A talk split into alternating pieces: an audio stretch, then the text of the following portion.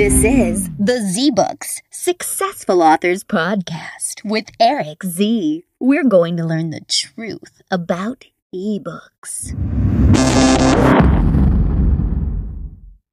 Welcome to Z-Books Successful Authors Podcast. And today I've got one of my favorite authors. I helped him make his first book, so I'm super proud, you know, and, uh, and he really, uh, Uh, settles the question. You know, there are a bunch of whiners around that say, oh, you can't make money in Kindle nowadays. That was just in two thousand ten and eleven, you know, the gold rush. And boom, along comes Gregory Diehl and makes, you know, a bunch of money with his first ever book. And so instead of me talking about it, let's say hi to Gregory. Hi, Gregory. How you doing? Hi, Eric. It's wonderful to be back on your show, and thank you for that stellar introduction. Yeah, awesome. And, yeah, no, it's really one of my favorite examples because you did this last June. And why don't you just tell us the breakdown of your sales or your first launch? The book was released on May twentieth, so it's been about two and a half months now. And in the first month, I got about one thousand paid Kindle downloads and about three thousand five hundred nice. Free downloads, and it was an experiment with the price during this time, so those paid downloads were anywhere from ninety-nine cents to five dollars. I just sort of went up and down with the price and see how that affected how many sales I was getting. Uh, paperback. Oh, wait. Well, slow down a bit. You you played with the price, and you could directly see it in the downloads. Well, you know, there are always multiple variables, of course, affecting how many people are going to be buying at any given time, but if I saw consistent pattern of, you know, I was selling twenty copies a day at two ninety-nine. I wanted to see, okay, if I go up to three ninety-nine, mm-hmm. will that number drop significantly? And I'd be able to see a pretty clear correlation if I did that. Nice. And as time has gone on now, and the book has garnered a lot more social proof and more of a following, I've now kept it at four ninety-nine, but in those early, early weeks, I really wanted to keep it as low as I could that wouldn't, you know, mm-hmm. that would still earn me a decent amount of money and also have people take the book seriously because, of course, a book they pay three bucks for, they're going to take a little more seriously than a book they pay ninety-nine cents for. Yep, perceived value. So I think for me that was a really good strategy, especially since I had very little pre-existing audience. It was more just about volume than profit. I just wanted right. to give people every reason to get it for free or to pay for it. And I think that worked out pretty well. So I made about a thousand bucks profit just from Kindle sales in the first month. Nice. And then there was paperback, which didn't sell that many copies, so about fifty through Amazon. But of course, the profit on each of those is about five bucks, depending on how I priced it. Yeah, not bad. So yeah, so I paid about one hundred and fifty bucks from that. Uh, no, I didn't say that quickly. So about two hundred and fifty bucks from that, five mm-hmm. times fifty. And I also used the paperback, of course, as as an opportunity to sell in person to people. Basically, I just had a bunch shipped to me where I was in Barcelona, mm-hmm. and I carry a couple copies with me everywhere I went. In my laptop bag is basically like a business card, and I yeah. I know a lot of entrepreneurs there, digital nomad types. I give them out for free to co-working spaces, or I sell them for ten bucks a copy to people. So I made a lot of impulse sales that way. Which nice. I, I, made a, I made a little bit of money on that, but it was more just about the exposure and getting people talking about it, getting it circulating. That actually worked. I spent about a month in Barcelona, and in the time that I met new people just through connections and I showed them my book, some of them would actually say, oh, I saw this in that co-working space on, on the shelf there, and I was going to read it. So, you know, it was yeah. making enough of an impression that people actually recognized it. Nice, nice. So, what what do you call that? The coffee shop marketing, or what is that? Oh, well, yeah, I would I would call it street level marketing. You know, nice. Just getting yeah. people out there really interacting with people. Hustle, the hustle. Yeah, enough within a concentrated area, and I think Barcelona was the right area for that kind of thing. It mm-hmm. wouldn't work as well necessarily in other places. Mm-hmm. Uh, that has probably helped contribute to word of mouth and some repeat sales. Although it's, you know, it's impossible to track and say for sure exactly where sales come from. Yeah. Um, and then there's the audio, which actually probably surprised me the most. Yeah. I did the narration myself, which I have some experience with. I've narrated a couple other people's books. I do some voiceover work. So I figured it, it, of course, makes perfect sense for me to also do a narrated version of my book. Yeah. And that has actually sold um, – I've made almost as much profit on that as I did from the Kindle version. Yeah, so you know, this I, is a, a revelation that a lot of people are having now, you know. Mm-hmm. Yeah. Yeah. Well, what I had heard is most people say that audio doesn't sound nearly as well as no. Um, but I think for certain types of audiences, like I'm definitely an audiobook guy. Like I will mm-hmm. listen to an audiobook a day, but it will take me forever to read an ebook. Um, yeah. And so I, there was lower numbers on the audiobook, right? I sold about two hundred thirty audiobooks, but the, the commission is much higher on those. So I made about seven hundred bucks revenue just from the audiobook downloads. Nice. And that continues to still sell about five per day audiobooks. Nice. Did you make that with A C X? Yes. Uh-huh. So you upload an M P three to A C X, and then it appears right next to your book in, in the same uh, uh, sales page. So there's one page on Amazon that yeah, where people choose ebook, paperback, or audiobook. Nice. Yeah, so um, that's what I keep hearing from a lot of people, man, making an audiobook. And uh, uh, a lot of people have more sales from that than anything else, uh, or revenue. And um, yeah, for me, it's CreateSpace. Mister Gregory, how are you? Yes, hi. We're back. So let me tell our fans and the listeners that Gregory is in Morocco right now, and he's uh, he's on uh, yeah whatever kind of internet connection you can think of right now. So where were we, Gregory?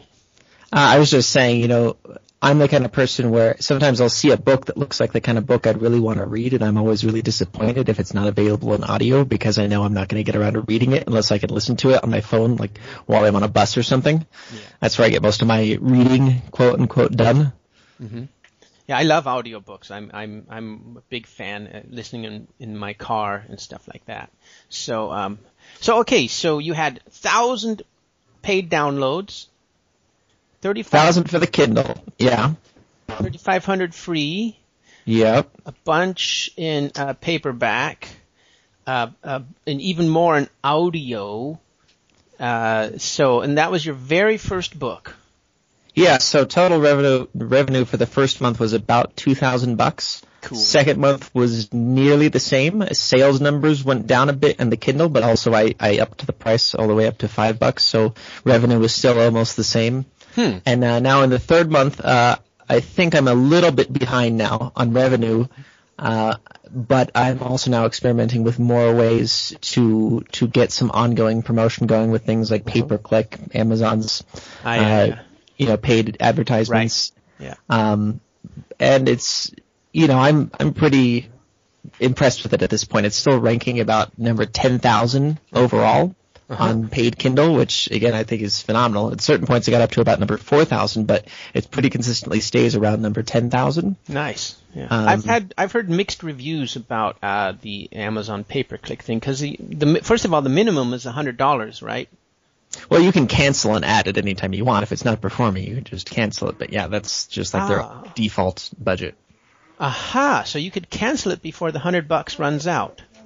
Yeah, so I would just monitor, and if after five or ten bucks have been spent that's not performing, then I would just cancel it.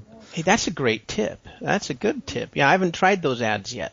Um, yeah, cool. So, um, yeah, how big was your audience before, your existing audience? So this was my big weakness. I, I was, I've always been the kind of guy who's really got something to say and is pretty good at saying it, but has no one to say it to. And that's why I never wrote a book or anything until now, um, because I just figured no, nobody would care, even if it was a great book.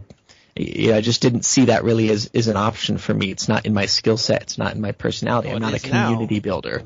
Yeah, and apparently, apparently it is now. That's the kind of person I've have to, I've had to become. Yeah.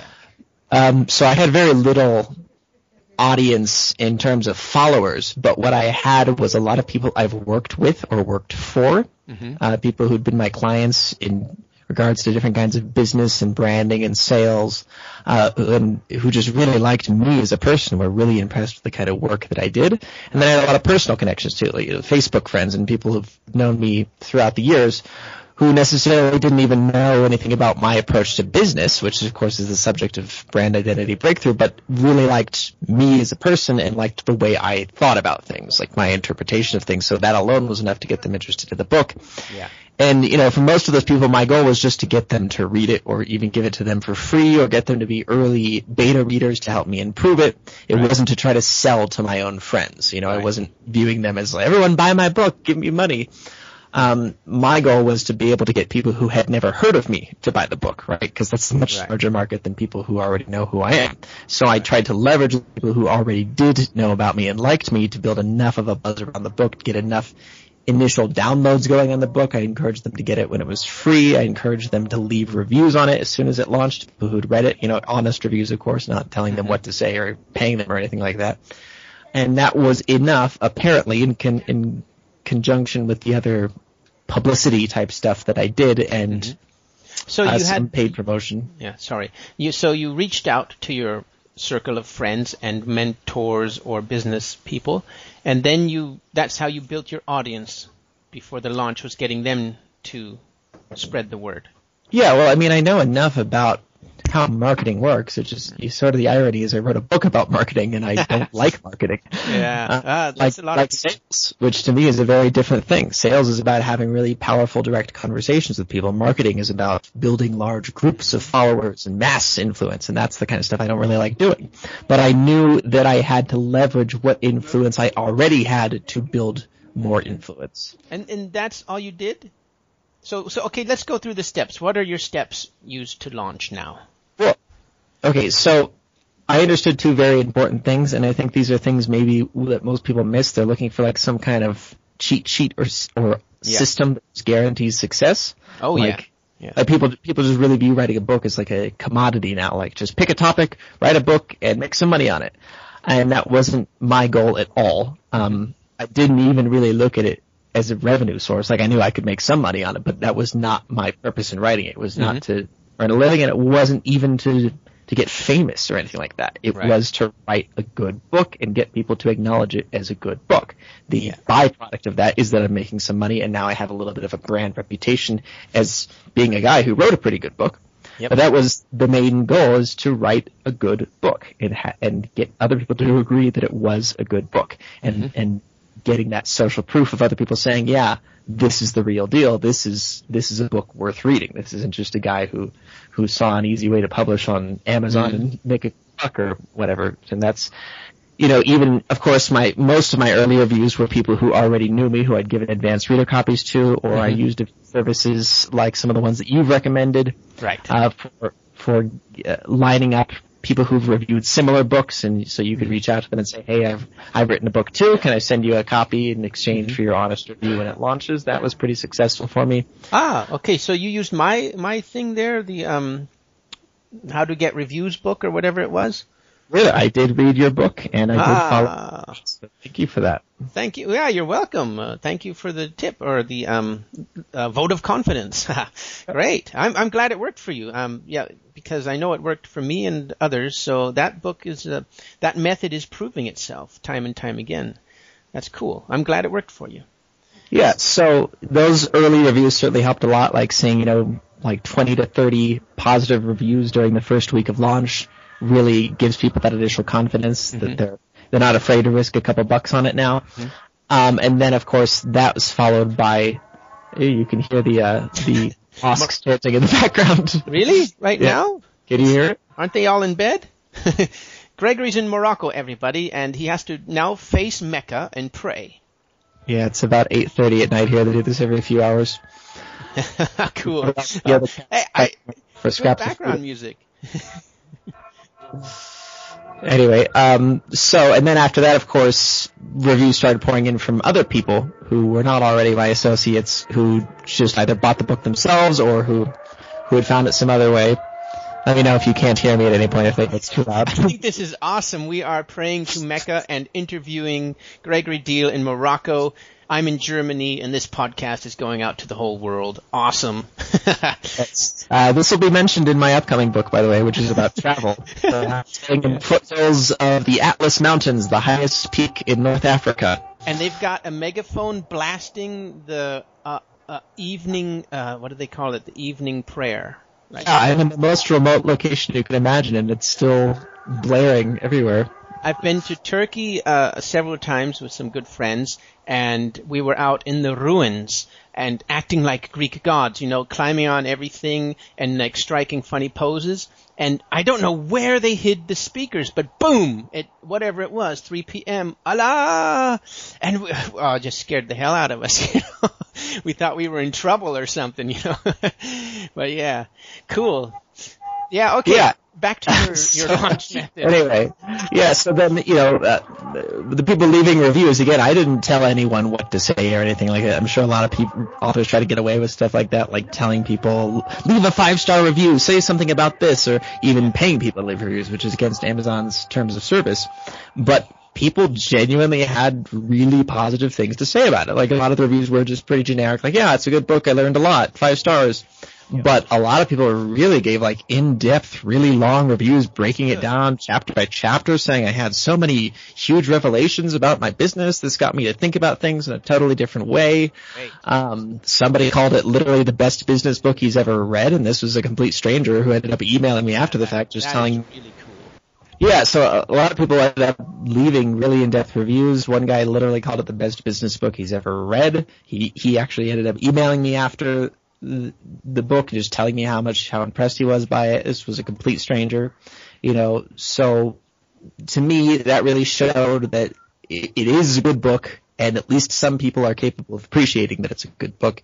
And that social proof has helped a lot, I think, with the continued sales, because now people, mm-hmm. people are saying, okay, enough people have accepted this as a good book. And mm-hmm. it's currently got eighty-four reviews on it right now, about oh. two and a half months into it. Okay, before uh, I forget, um, That that's like a BookBub requirement. I don't know if you've heard of them, but they are the the marketing gods of the ebook world. They're the number one email list, and so once mm-hmm. you get like seventy-five reviews, then you can send your book to BookBub, and you have to pay. It's like two hundred bucks depending on your category, and but that's the threshold. If once you get over seventy-five reviews, then they'll accept your book. So that could also be a great next step for your book, because BookBub is like guaranteed lots of sales. It's the number one email platform, or or promoters. They're like Buck Books, but like five times bigger. Yeah, I've definitely heard of them before, and I will look into that now that I qualify for that. Yeah. So um, use the pre-sale. Oh, sorry. Go ahead. Go ahead. Yeah, so it's it's been really well. Like it's uh, it's about eighty-five percent five star reviews. So you know, clearly some people like it. And at this point, I don't think the traction has any reason to sell. I'm gonna still do what I can to to add some fuel to the fire, um, such as this podcast right now. You know, hopefully some people will hear it and be uh, curious enough to go out and listen to it, or to go buy the book. Okay. So yeah. Um. Say that again, because you're breaking up a bit. Maybe slower, say it. I said I'm, I'm going to still continue to know, do what I can to add some fuel to the fire, keep some traction going, but I don't have any reason to think it's going to really massively die off anytime soon. I think more reviews will just keep coming in, more people will be talking about it. It was actually just included just this last week in a special bundle that a group of people put together for the best uh, startup ebooks. So people would, would get like sixty different ebooks for a ridiculously discounted price, yeah. and my book was included in that. So awesome. Now I'm getting all these people who normally would never have heard of me who are buying this bundle of books maybe because they like some of the other books in the bundle, but now they're also getting my book, and they'll read it and they'll talk about it, hopefully. Yeah, that's awesome. Um, uh, so uh, you used the pre-sale method. This is one that's always um, interesting. For example, Pat Flynn launched his book, um, Will It Fly? And, and so the, what do you call it? The common knowledge today is that you don't pre-sale the ebooks, but you pre-sale the physical books, because when you pre-sale the ebook in Amazon, you don't get that uh, bump on launch day, because uh, the sales count immediately. Yeah, they don't build up and then go in on the launch. And so a lot of a lot of people say, oh, you shouldn't pre-sale the ebook. You should just launch it, you know. And uh, so did that work for you or against you? Well, again, my goal was just to get as many eyes on it as possible, maybe because, again, I didn't have a huge audience to promote or pre-sell it to. I had it up on pre-sale for the maximum length that Amazon allows, which is three months. It was on ninety-nine cent pre-sale. Mm-hmm. Um, and I think it sold about one hundred fifty ninety-nine cent pre-sales during that time, and it actually got up to the number one spot in public relations while it was still on pre-order, which is pretty rare for books to, to get up that high while they're on pre-order. And I think that probably helped a lot, that it had that additional time to be up there for people to see it, like, oh, what's this new book that's coming up that is already rankings is, is so cheap right now.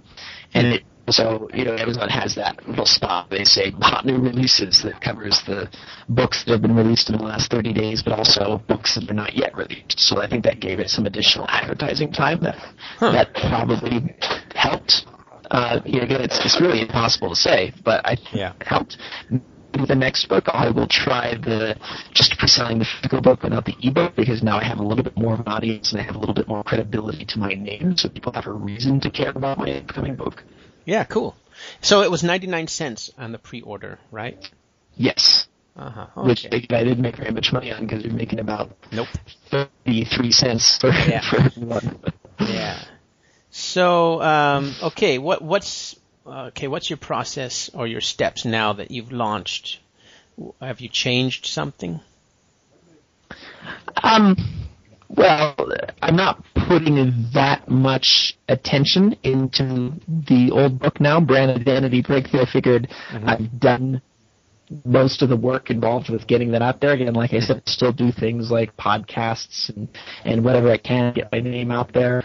Um, but I'm, I'm not devoting a lot of my attention now to keeping it up in the air. Right, keeping people reading it. I want to set up some automated systems that will do that for me.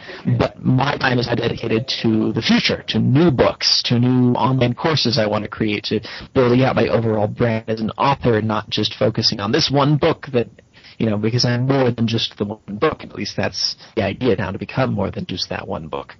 Yeah. So yeah, the, so uh, you just mentioned the Udemy courses, huh? Mm-hmm. You've got... Yeah. Uh, Are you going to just do full video? Oh, I'm sorry. I'm I'm totally interrupting you. No, no, go ahead. You're are you going to become the total video guy now and forget books, or are there more books? I am going to do both. Uh, online courses for me. I produced the the online course version of Brand Identity Breakthrough at the same time I was writing the book. It was a natural fit for me because I am an educator by nature. I, I worked in schools for a long time around the world. I like teaching. I like explaining how things work. I like talking more than I like writing, frankly. Mm-hmm. And so it made sense to take the message I'd already spent so much time constructing is the book, right? That I didn't break through and transition it to the format of online courses. Um, and now I feel very comfortable doing that. Uh, and I've even helping a few other people do the same thing. I, I now help some other people write and produce their own books, and I'm now doing the same thing with online courses. People have approached me asking for help, saying, your course looks really good, your, your content is really strong, can you help me do the same thing with this idea I've been working on for a course? And nice, I say, well, nice. yeah, apparently I can. So why Udemy and not Teachable?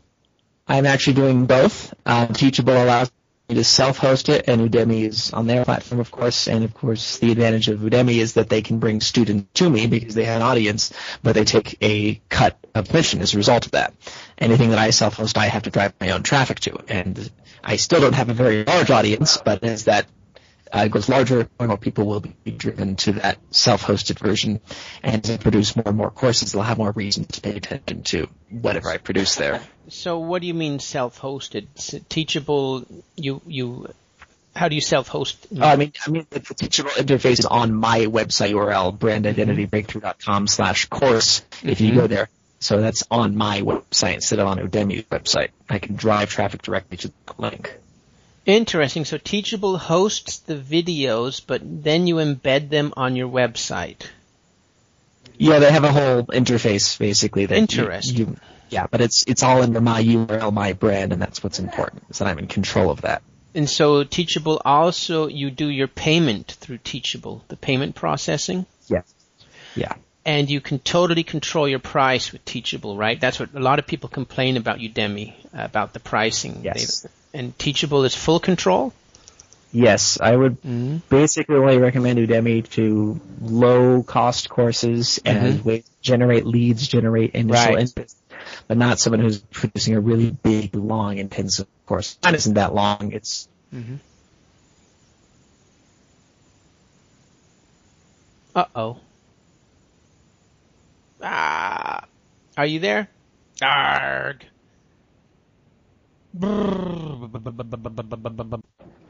Hello, Gregory.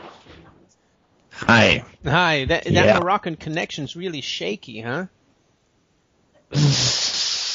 I make it's the life of an entrepreneur. Or maybe it's mine. I don't. I don't know. Uh, hope not. But um, maybe both. Yeah. Like like I said, you never know. You know. You, what is it? You know. So um, okay. Where were we? Uh, Damn, I was just saying that people, you know, Teachable is better probably for larger, more expensive courses. Mm-hmm. Mine's ninety-nine bucks. It's not a, it's not a super long, super mm-hmm. in-depth course. Mm-hmm. Um, but people produce, you know, one thousand dollar courses that are much longer. It's better for that sort of thing. But wait a minute, you also have, don't you have a brand identity course too, right?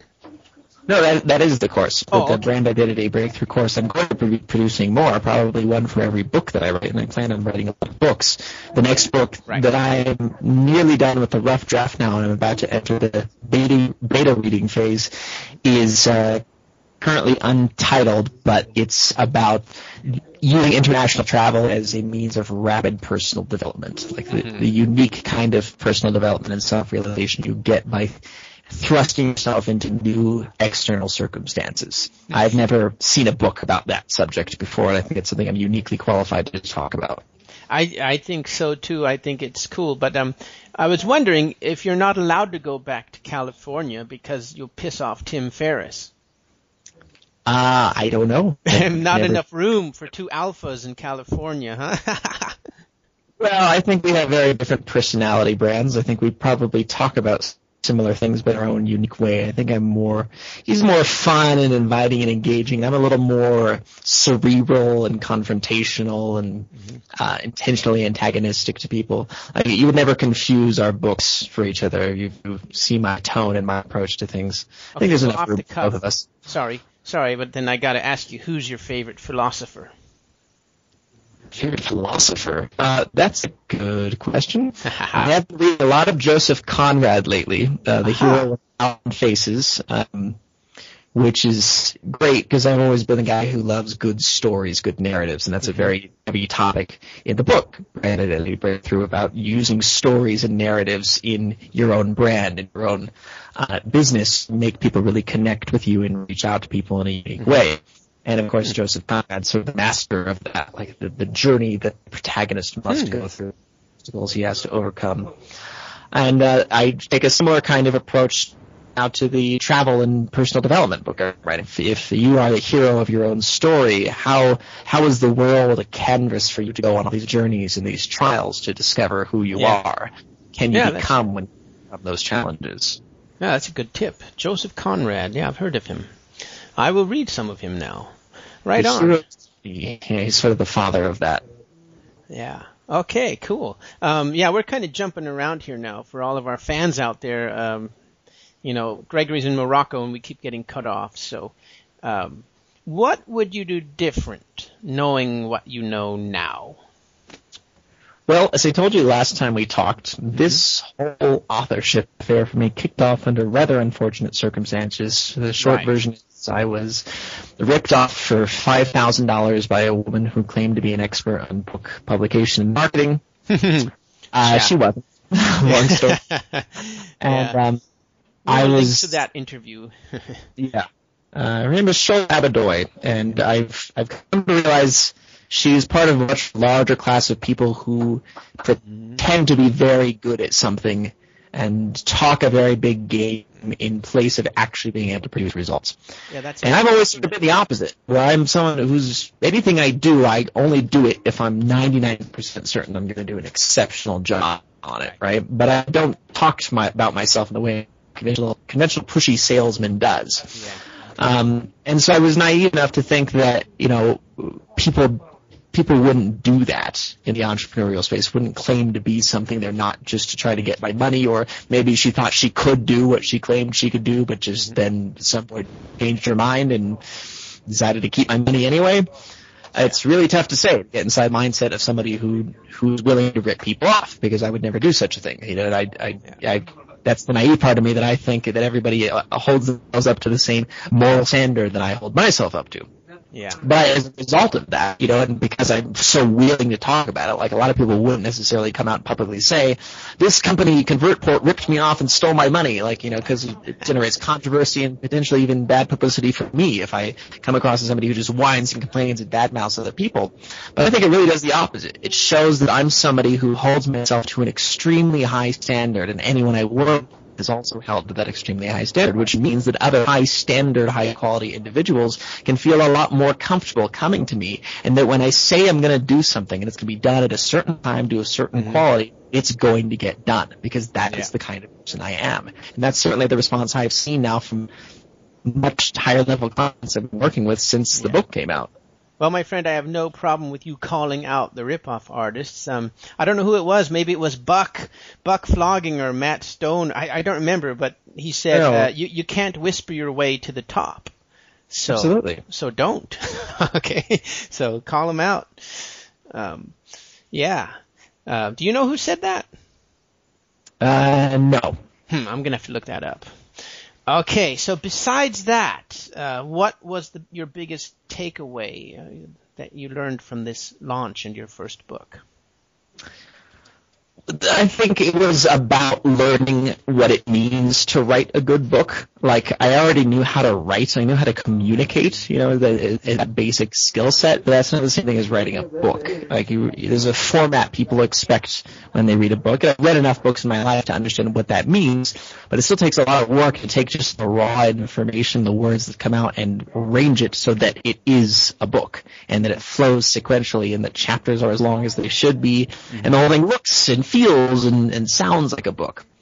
And now that I know how to do that through enough trial and error, and again, very valuable critical feedback from my early readers, um, I really feel like I can do that at least ten more times. And that's sort of the plan now, is to spend the next few years writing at least ten more books. That's the second awesome. One's done, and I think the second one is going to be uh, even better than the first. It's certainly getting done a, a lot faster. Now that I understand the steps, I can expedite the process. It should be out by November at the latest, possibly okay. October.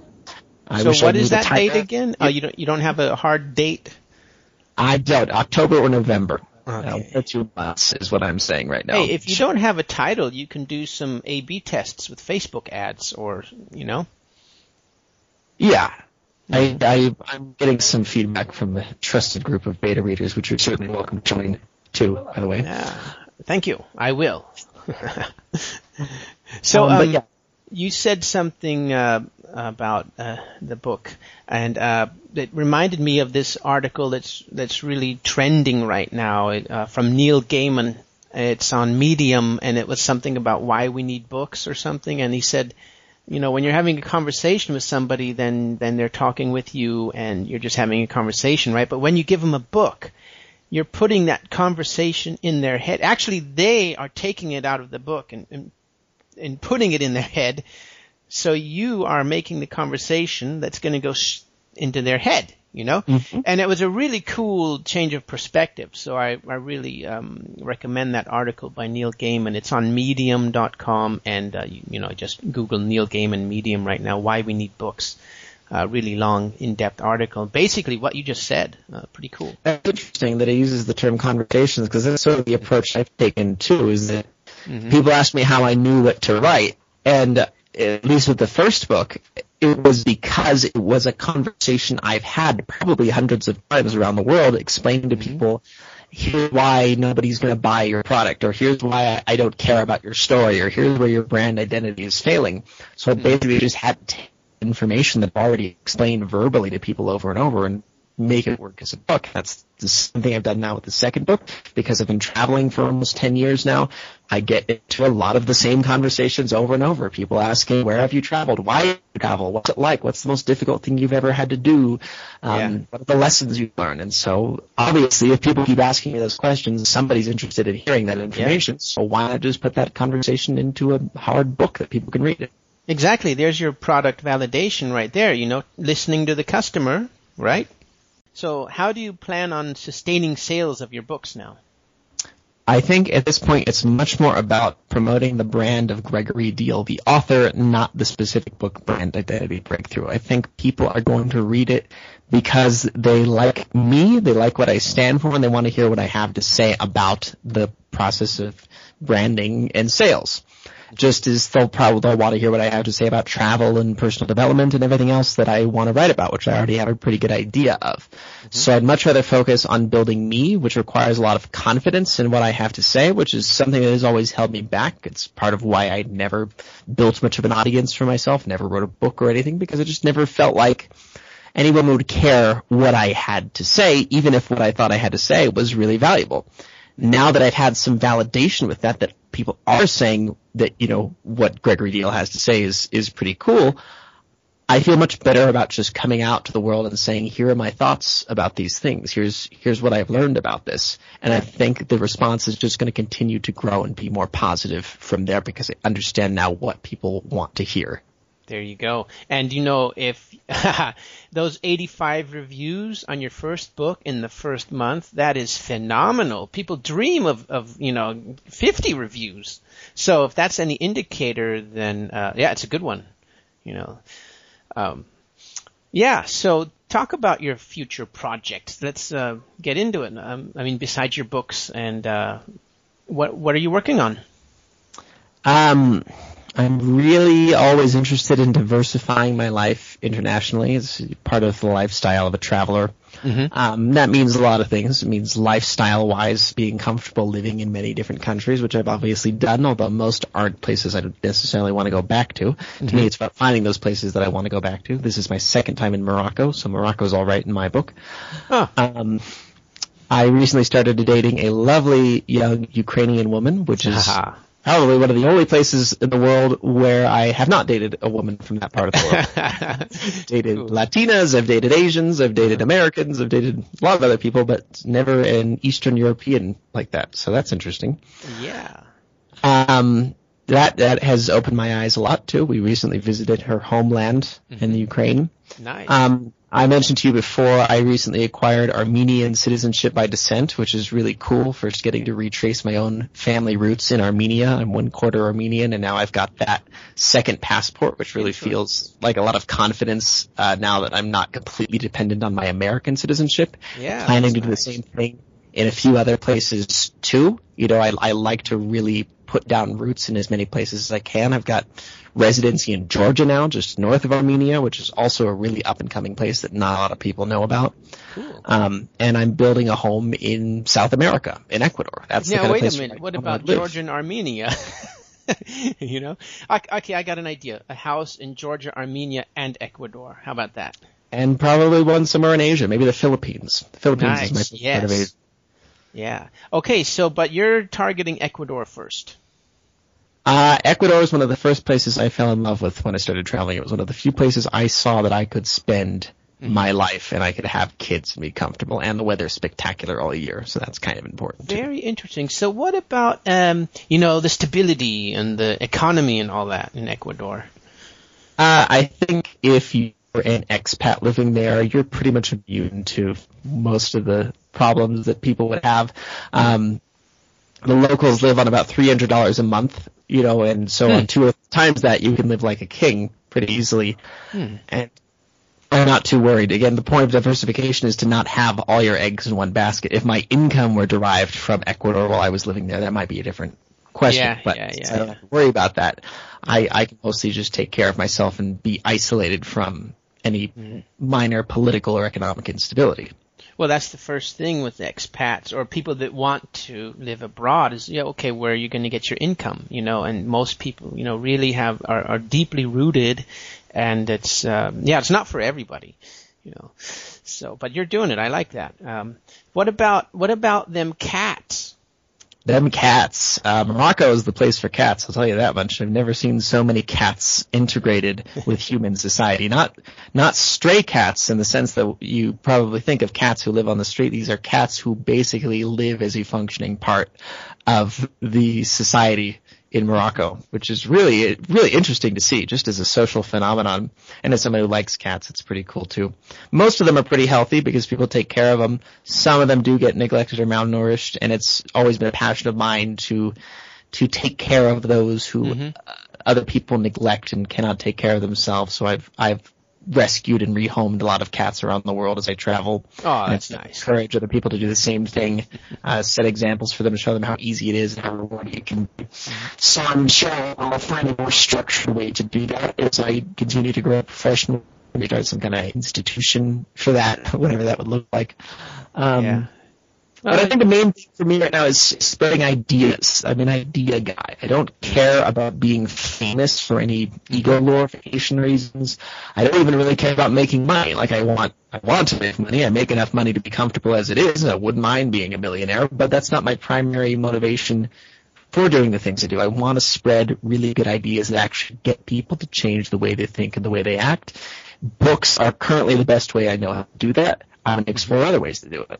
Many yeah. people have suggested to me that I should start a podcast uh, because I like talking, and I think that would be a really easy way for me to also get more ideas out there. The uh, the idea I've been playing with is something I call Uncomfortable Conversations with Gregory, which is basically I get really interesting people to come on and talk about something really uncomfortable. Yeah. And hopefully at the end where they, somebody or everybody has changed the way they think about that really uncomfortable topic. Yeah. So if you ever yeah. have an uncomfortable conversation with me, we could do that and have a podcast mm-hmm. of it.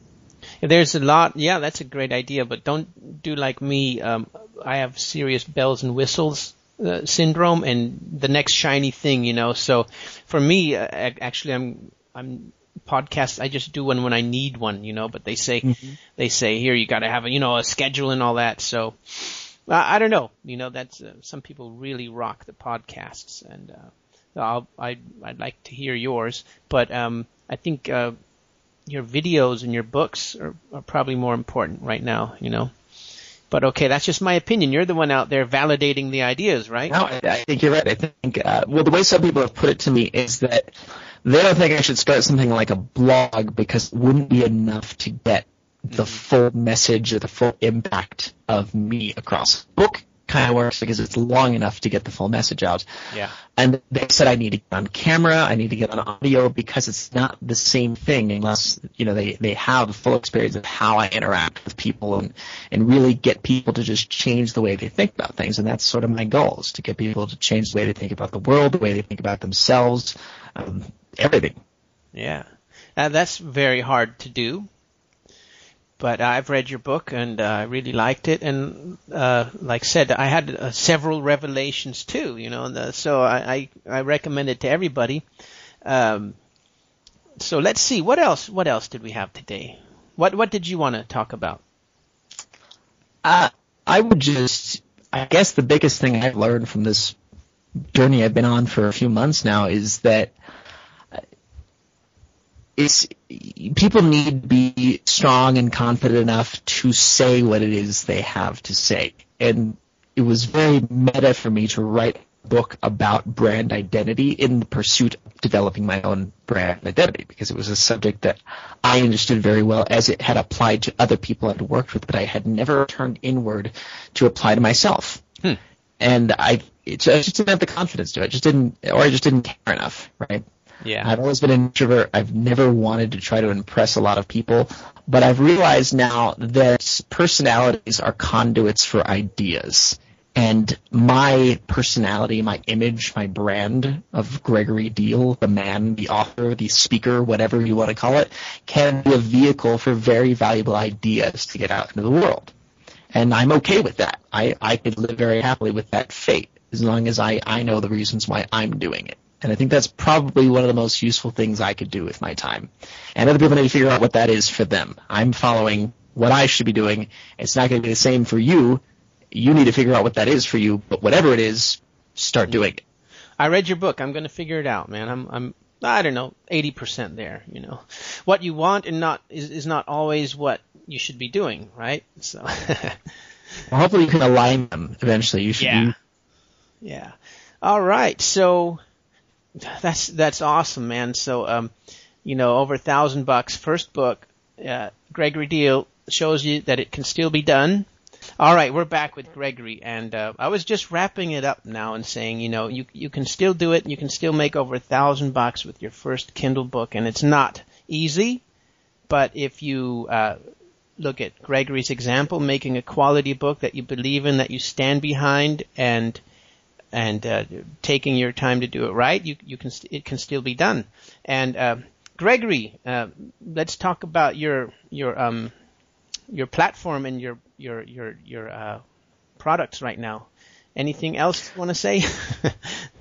Uh, yeah, just a couple things. If you want to read Brand Identity Breakthrough, you can uh, buy it directly from my website, which comes with a twenty dollar discount off the course. If you decide to do that, that's at brand identity breakthrough dot com, and you'll see the button to buy the book there.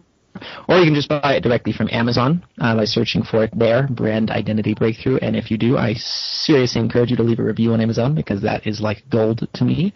Um Well, I left. Uh, so. You can also take the Brand Identity Breakthrough course. Yes, I, I saw that. Thank you very much. You were one of the first, I believe. Yeah, I uh, too, but that's not right. if um, if anybody wants to take the course too, that's on my website at brand identity breakthrough dot com slash course. And also, if you would like to read the first chapter of my upcoming book, which is about travel and personal development, partially a memoir of my own experiences, which has already got some really good feedback from the advanced readers, you can now go to my personal author website that I'm developing, which is gregory diehl dot net. Diehl is spelled D I E H L. It's German. Um, okay. And um, if you like the first chapter, you I may even ask you to be a beta reader on the whole thing if you'd like to help me improve the whole thing. And as a thank you, I'll send you a signed paperback when the final release is ready and credit you in the book. Awesome. So where do we get on the beta list again? Go to gregory diehl dot net, or send me an email if you want to. You can reach me at contact at brand identity breakthrough dot com. Diehl dot net. I'm writing this down. Okay. Diehl spelled D I E H L. Diehl, yeah. Cool.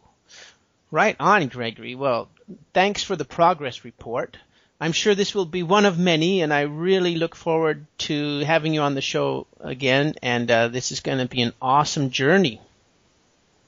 Yes, and I appreciate your support along the way and for allowing me to share my story.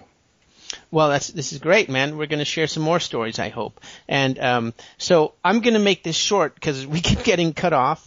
So have fun in Morocco, and uh, say hi to everybody and the cats there that I might know. And I, will. Uh, I look forward to seeing you in the future. I'm sure you will. I'm sure we'll meet in person one of these days. Awesome. See you. See you soon, Gregory. Cheers.